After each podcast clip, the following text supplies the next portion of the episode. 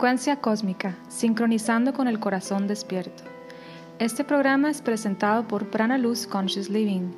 Mi nombre es Ana Lu y soy la fundadora de Prana Luz y la anfitriona de estos podcasts. Nuestros podcasts se enfocan en tres pilares, espiritualidad y conciencia social y ambiental. Nuestro tema de hoy es el mindfulness y nuestra invitada María Isabel Asqueta. María Isabel es psicóloga clínica con especialidad en psicoterapia gestalt y un posgrado en mindfulness de la Escuela de Medicina de UCLA. Es profesora de meditación desde 1988 y vivió en India en un ashram y en Bali, Indonesia. Desde hace 35 años ha estudiado y practicado diversas filosofías de la India y ha vivido en monasterios tanto en la India como en Nueva York. Hoy en día comparte estas vivencias a través de sus IG Lives y en la actualidad integra estas enseñanzas así como las prácticas del mindfulness en su práctica clínica. Tiene un centro de meditación desde hace 25 años.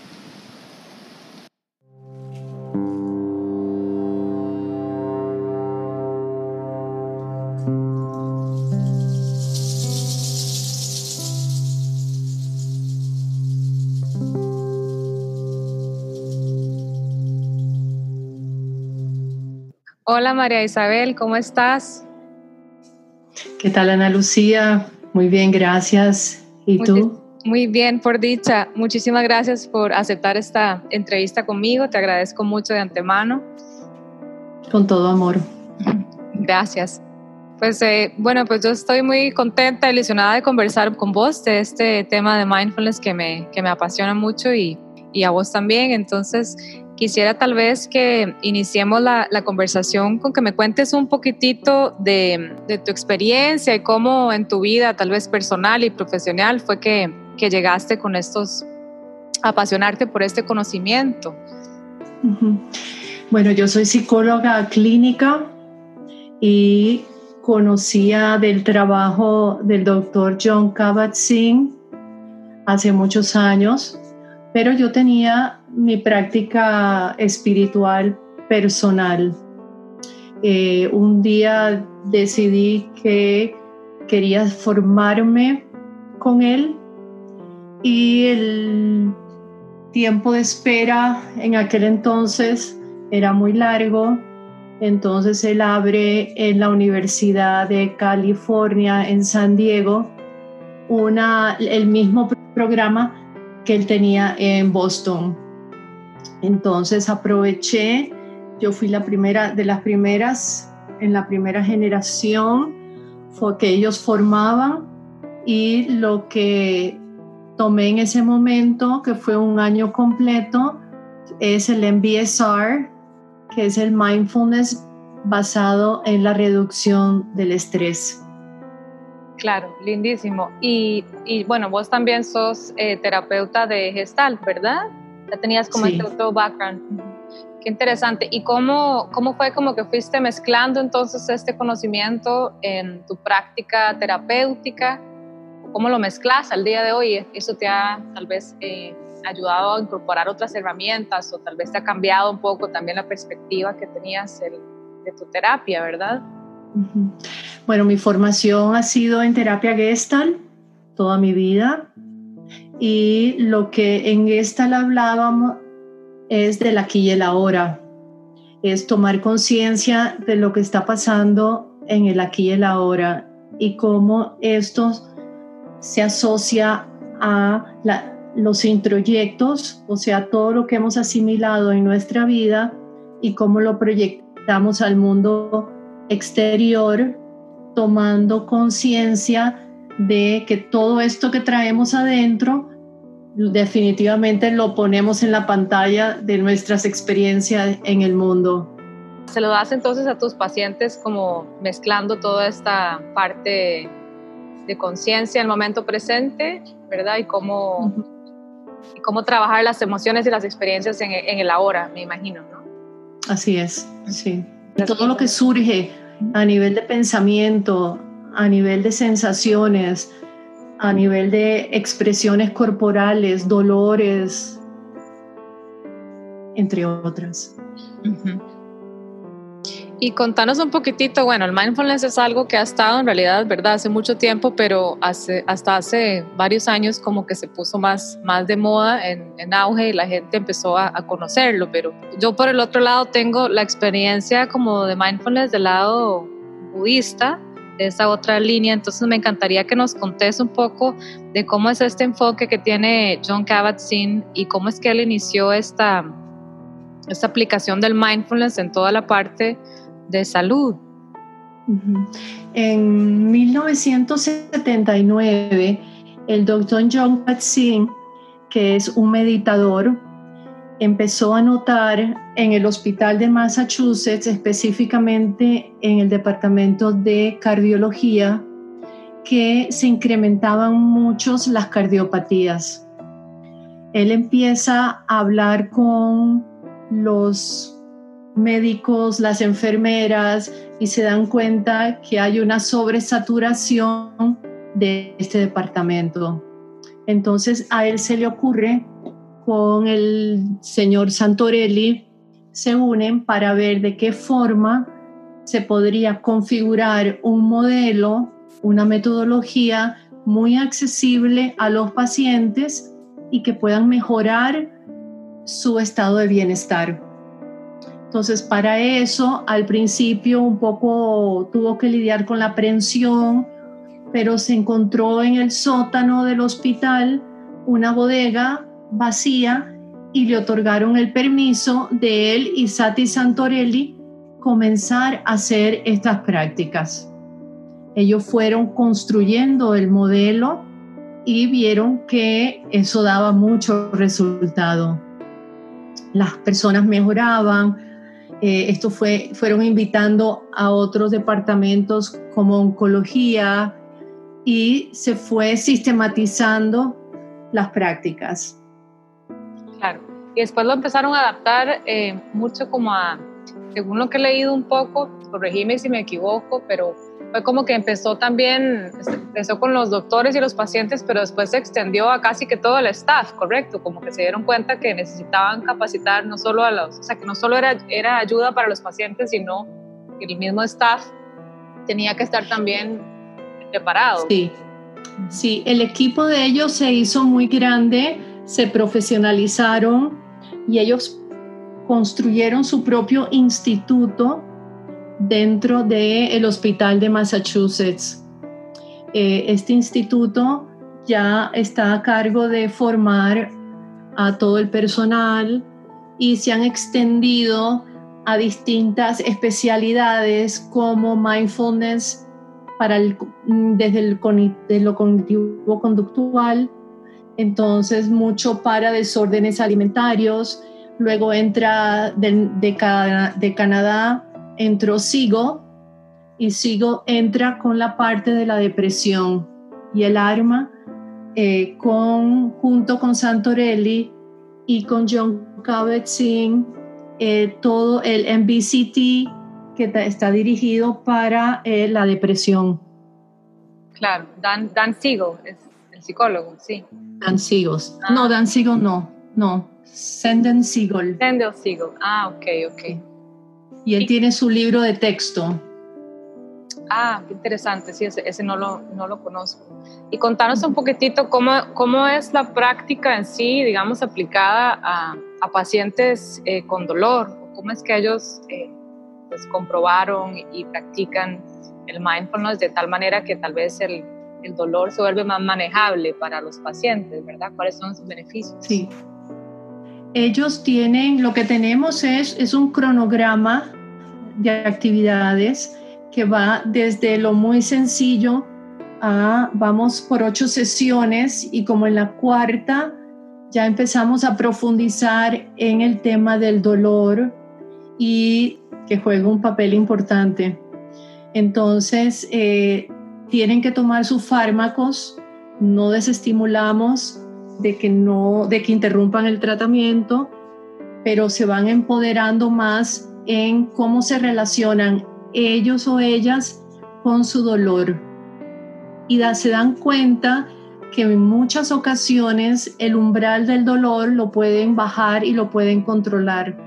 teniendo ese, ese awareness, o sea, ese darse cuenta. Claro.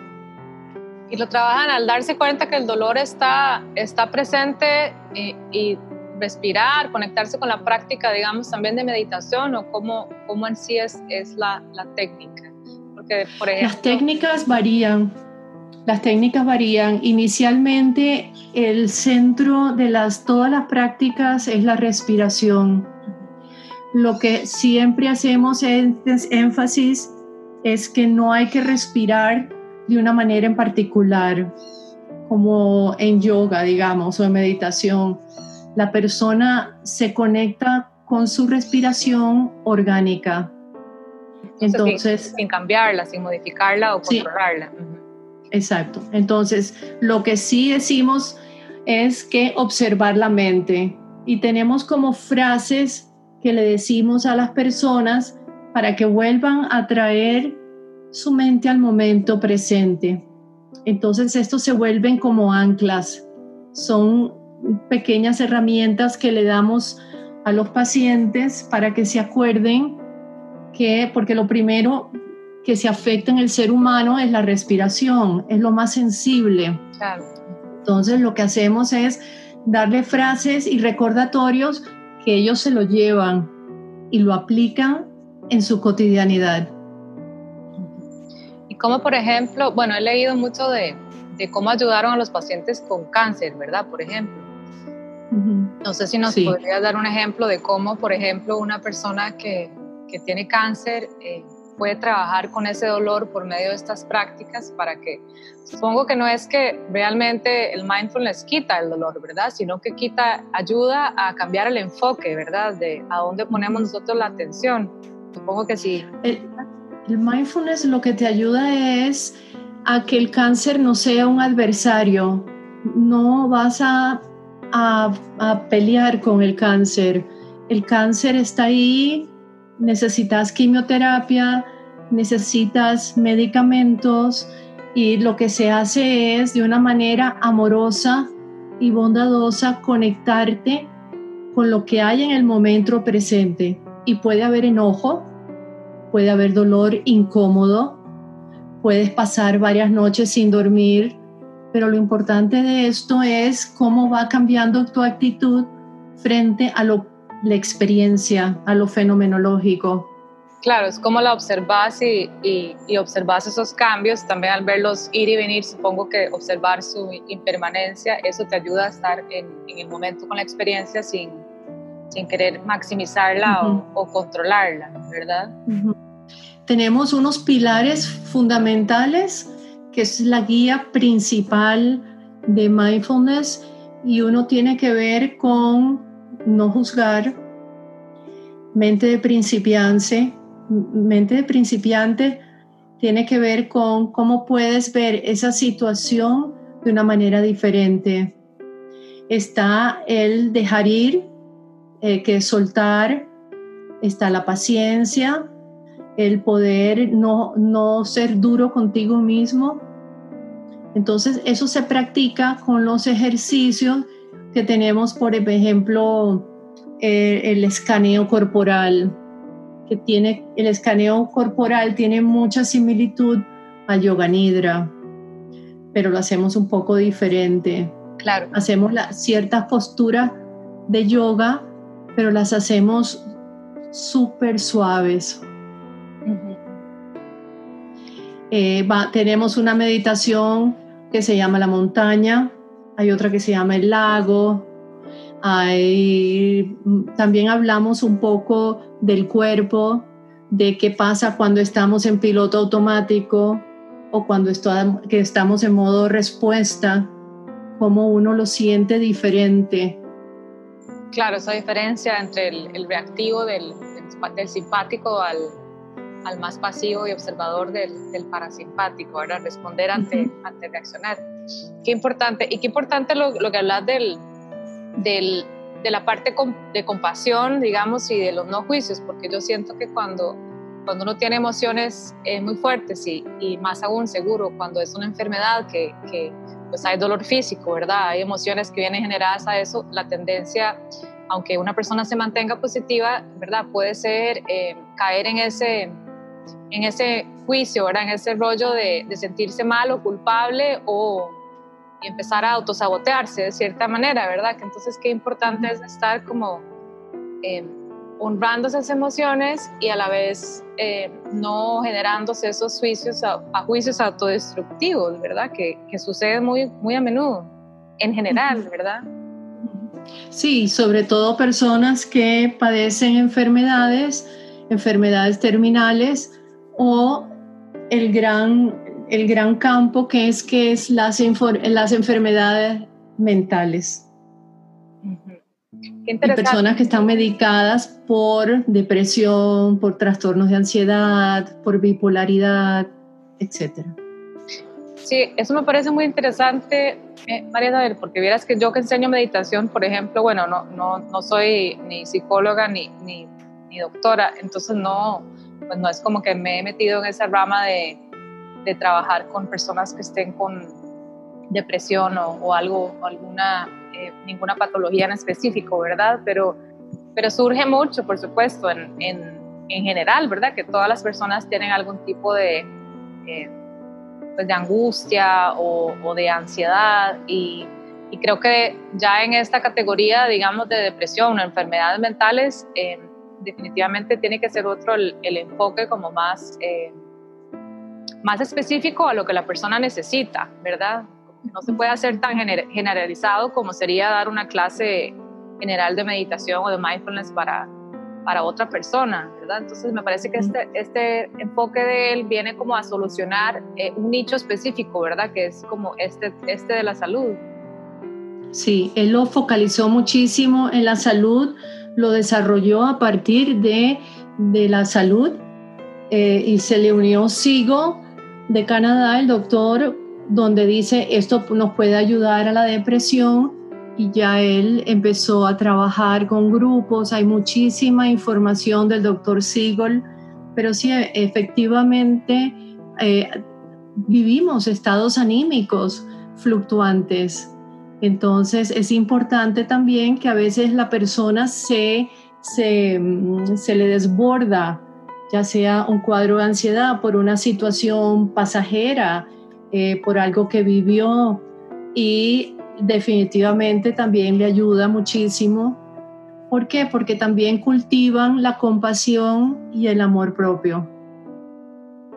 Sí, eso fue lo que, lo que mencionaste que me, que me encantó mucho. Y, y yo tengo varios, varios amigos cercanos que han sufrido cáncer y, y me gustaría preguntarte precisamente por eso, porque tengo un amigo en especial que, que ya, él ya se sanó, eh, ya no tiene cáncer, le, le, habían dicho que le daban seis meses de vida y bueno, fue casi que un milagro y se sanó. Y él tiene, por ejemplo, estos, eh, estos flashbacks de que, le, de que le llega, por supuesto, como un miedo muy fuerte, ¿verdad? Y una ansiedad muy fuerte cada vez que tiene que volver a hacerse sus exámenes y su chequeo, ¿verdad? Es como esta, este fantasma. Eso es normal, es, muy normal que eso se llama ansiedad anticipatoria, que cuando las personas están ya llegando a las, al, tratamiento del año, empiecen a tener todos estos flashbacks y se recuerdan de todo lo vivido.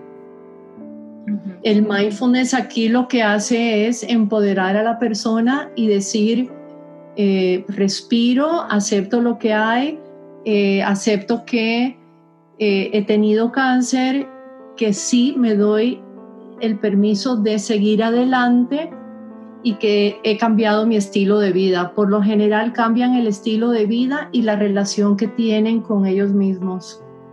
Claro, qué importante lo que decís, la relación que tienen con ellos mismos y este, este amor propio también que supongo que, tiene que ir de cierta manera alineado a este proceso de sanación, de, ir creciendo y, y, siendo menos duro con nosotros mismos también, ¿verdad? Siendo más compasivos cuando, cuando tal vez vuelven a, a volvemos a caer en, esa, en esos mismos estados anteriores, ¿verdad?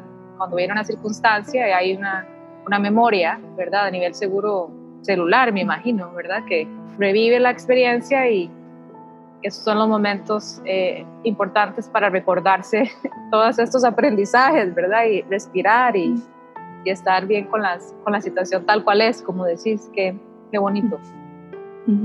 Y claro, hay que cultivarlo. Es como todo en la vida, ¿verdad, Ana Lucía? Es desarrollar la compasión, desarrollar el amor propio eh, y sanar, sanar, sanar lo que tenemos que sanar y dejarlo ir. Sí, y creo que ese dejar ir es a veces lo que, lo que a muchos nos cuesta, ¿verdad? Que es, bueno, es también una enseñanza eh, muy importante en, en, el budismo también, ¿verdad? Que es el, ese soltar eh, esos, el futuro, ¿verdad? Esa, esa necesidad de, esa ansiedad que viene cuando no, sentimos que no tenemos control sobre algo y, y dejarlo ir o soltar esa, esa experiencia también del pasado que ya, no, que ya no está con nosotros hoy, ¿verdad? Que aunque sea parte de nuestra historia, eh, requiere mucho coraje, ¿verdad? También ese, ese dejar ir. Sí, el dejar ir involucra mucha, el primero el respeto hacia uno mismo y el desidentificarte de todas las experiencias vividas y eso toma tiempo, es un proceso. Yo siempre digo, porque lo dijo el doctor Kabat-Zinn, una mala práctica de mindfulness es mejor que ninguna práctica. Y la mala práctica está en nuestra mente, porque todo está bien. Claro, claro. ¿Y cómo, cómo definirías eh, vos el mindfulness para una persona que tal vez no, pues no, no, sabe mucho de este tema? ¿Cómo le podrías vos decir que es? Que entiendo y me gusta hablar de esto porque, como te digo, yo comprendo que hay dos, estos dos, digamos que lentes, ¿verdad? El mindfulness, que es como esta parte más eh, del, del budismo, ¿verdad? Como la rama más budista per se, y esta otra de MBSR. Entonces me gustaría como que, como que vos lo definieras para vos qué significa. Para mí es muy sencillo. Yo no trato de que la definición sea muy ornamentada. Yo lo que digo es que es lo que dice el doctor Singh, que es poner atención al momento presente con un propósito con propósito. Con propósito, ¿a qué te referís? ¿Como con la intención o con un, tipo de perspectiva o lente? ¿O cómo sería ver, digamos, ese, ese momento presente con, esa, con ese propósito? El propósito le hace referencia a de que si yo estoy viendo un árbol, mi foco, mi atención es observar el árbol. Si estoy oliendo una flor, estoy presente con la flor. Si yo estoy escribiendo, observo mis pensamientos porque el aparato cognitivo está funcionando y simplemente traigo mi atención a decir, ok, estoy escribiendo y el tema es tal cosa. Mm. Entonces yo no me juzgo, está bien o está mal yo dejo de lado esa dicotomía para simplemente estar presente. Si estás cocinando, estás en lo que estás, o sea, oliendo los ingredientes, eh, picando la verdura, si estás manejando, observar el, manubrio, eh, eso es, si está lloviendo, escuchar la lluvia. Claro. Sí, porque también en, el momento que entramos como en ese análisis, eh, como dices, en esa dicotomía, empezamos a etiquetar la experiencia, ¿verdad? analizar la experiencia, entonces se nos va el momento por estar analizando, eh, observando esos pensamientos y nos, distraemos. Es como ese constante recordatorio de estar en el aquí en el ahora y, y como vos lo decís, anclarse como con esa con esa respiración, que es, bueno, es muy, es muy similar a lo que, por ejemplo, nosotros enseñamos en yoga. Inclusive en yoga, no, no sé si conoces, pero en, en las ocho ramas del yoga hay, antes, la sexta y la séptima se llama el, el dharana y el dhyana, que es como primero el enfoque, ¿verdad? La atención en un punto fijo y luego la meditación. Entonces es como que la mente se tiene que o sea, tenemos que encontrar es eh, permanecer en ese estado de enfoque primero, como para que, para que luego pueda venir ese proceso ya más de claridad, ¿verdad? Y, de, y meditativo, que es como muy similar a, a, mindfulness, ¿verdad? Que eso sería para mí lo que es el mindfulness, que nos, ¿verdad? Antes de meditar, por ejemplo, pues tenemos que lograr poder mantener nuestra concentración eh, regresando a ese momento constantemente. Y claro, si la mente se va, entonces la vuelves a traer con la respiración. Eso es básicamente poner la atención y la, la riqueza del momento es, es muy gratificante porque se deja de lado el sujeto y objeto, eso se desaparece. Claro, esa, esa dualidad.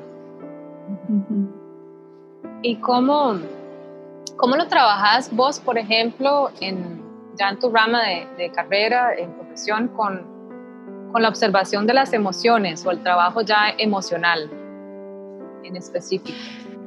Con el trabajo emocional, desde la mirada de la Gestalt, lo que yo trabajo es, es empoderando a mis pacientes que primero se sientan confortables cerrando los ojos. Y son prácticas que hacemos en mi oficina y les voy dando ciertas técnicas donde ellos y ellas se van a empezar a como a sentirse más confortable y más a gusto para que lo puedan incorporar en su día a día, que esa es como mi meta. Entonces al principio es, hay enojo, el enojo está ahí. Eh, observamos el enojo no le pongo colores, ni movimiento, ni formas. Simplemente yo digo, sostengan esa emoción en presente. Entonces poco a poco se dan cuenta que sin nombrar colores, sin ponerle todos estos atributos, esta eh, energía llamada enojo empieza a disminuir. Y eso es lo que ellos se llevan.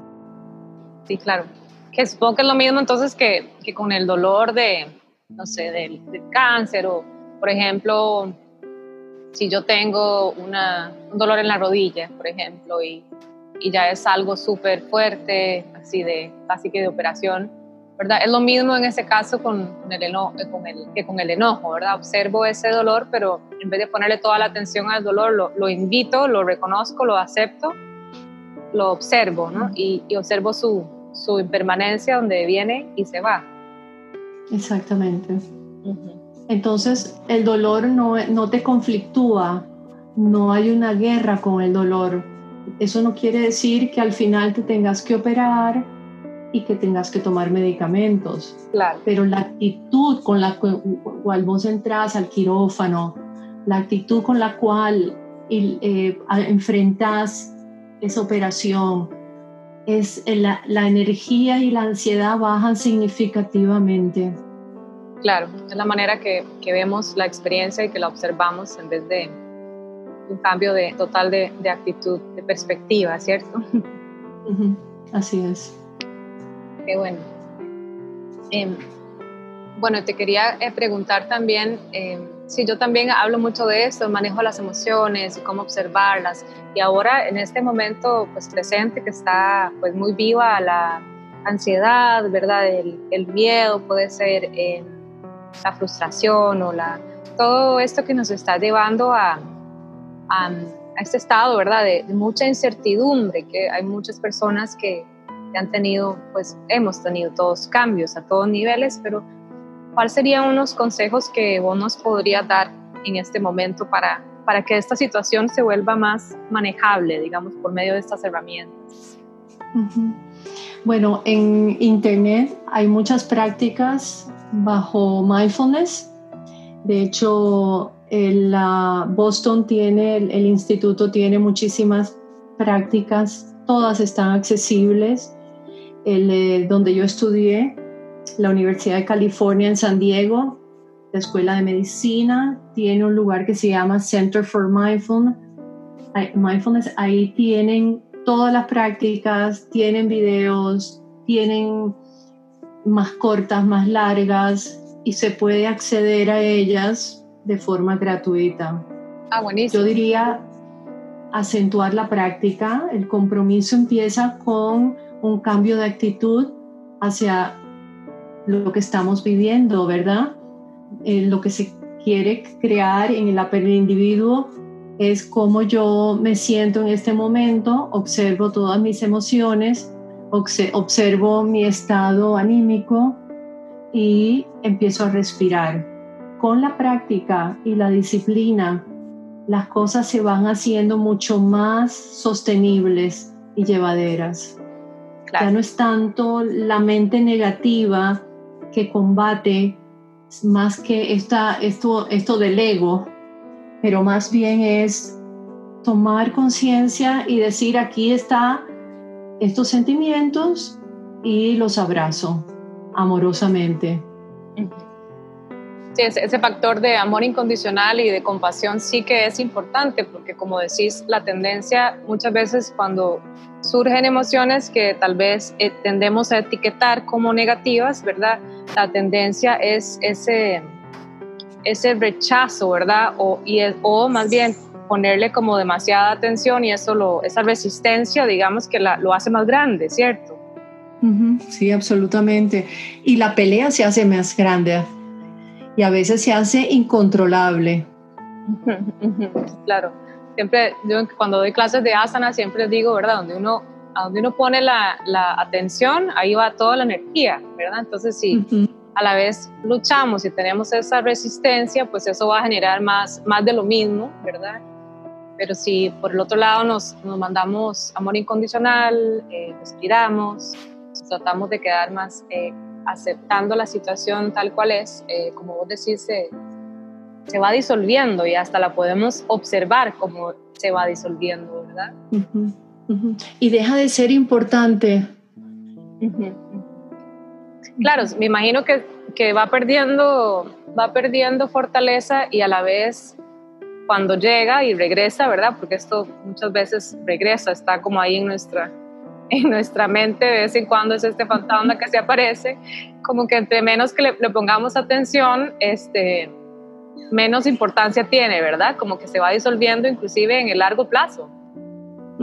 Y entendemos también que las emociones son energías. Y de esa forma se van transformando también.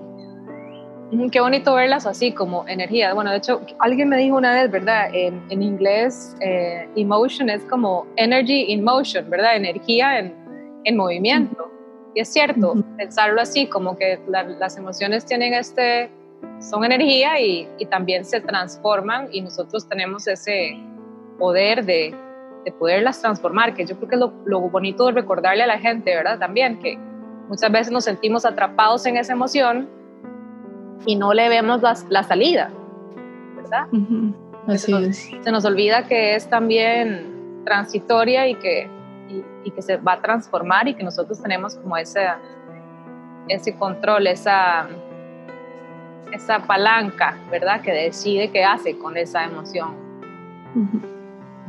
Así es.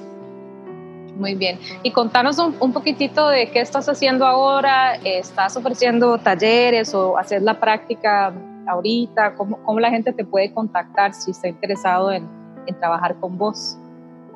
Este, yo trabajo en la clínica que abrimos con dos colegas que está aquí en Huachipelín. Se llama Clínica Kumara. Eh, yo estoy, tenemos un grupo de meditación en mi casa. No, por supuesto, ahora no lo podemos hacer. Eh, y mindfulness, a veces hago sesiones virtuales con, algunos, con algunas personas que me lo solicitan. Yo ahora estoy dando un live sobre las diosas femeninas. La filosofía de la India es algo que me apasiona. Entonces, estoy, estoy todos los lunes este lunes mañana toca la diosa Saraswati. Ay, qué hermoso. Voy a, voy a meterme, me encanta a mí eso. Sí, sí. Eh, y básicamente en mi clínica y en mi teléfono me pueden llamar y lo hacemos virtual. Buenísimo. Qué lindo el trabajo que estás haciendo. Muchísimas gracias. Gracias a vos. Y bueno, para, eh, para ir terminando, te quería hacer unas preguntitas que yo le hago a toda la gente que entrevisto. Como la finalidad de estos podcasts es como, para mí, eh, este concepto de ser consciente, ¿verdad? Y cómo nosotros podemos, por medio de ser seres conscientes, pues influenciar el, colectivo. Entonces me gustaría preguntarte qué, significa para vos ser un ser consciente. Eh, para mí ser un ser consciente de lo que trata es de que uno no es el objeto del mundo fenomenológico y que las experiencias de nuestro entorno no nos condicionen, sino que yo soy el testigo de mi propia mente, consciente de todo como una unidad. Claro, muy lindo es importante recordarnos eso, porque la tendencia es siempre vernos separado del otro. De conectarnos con este testigo de la experiencia nos ayuda a, a recibir y a, a, permanecer en este estado de no dualidad, ¿verdad? Así es. Muchas gracias. Y bueno, no sé si tenés algún mensaje que quisieras compartir ahorita con, con la gente que está escuchando, algún mensaje importante que, que le quieras decir a la, a la, humanidad en este momento que te parezca trascendental en este momento presente.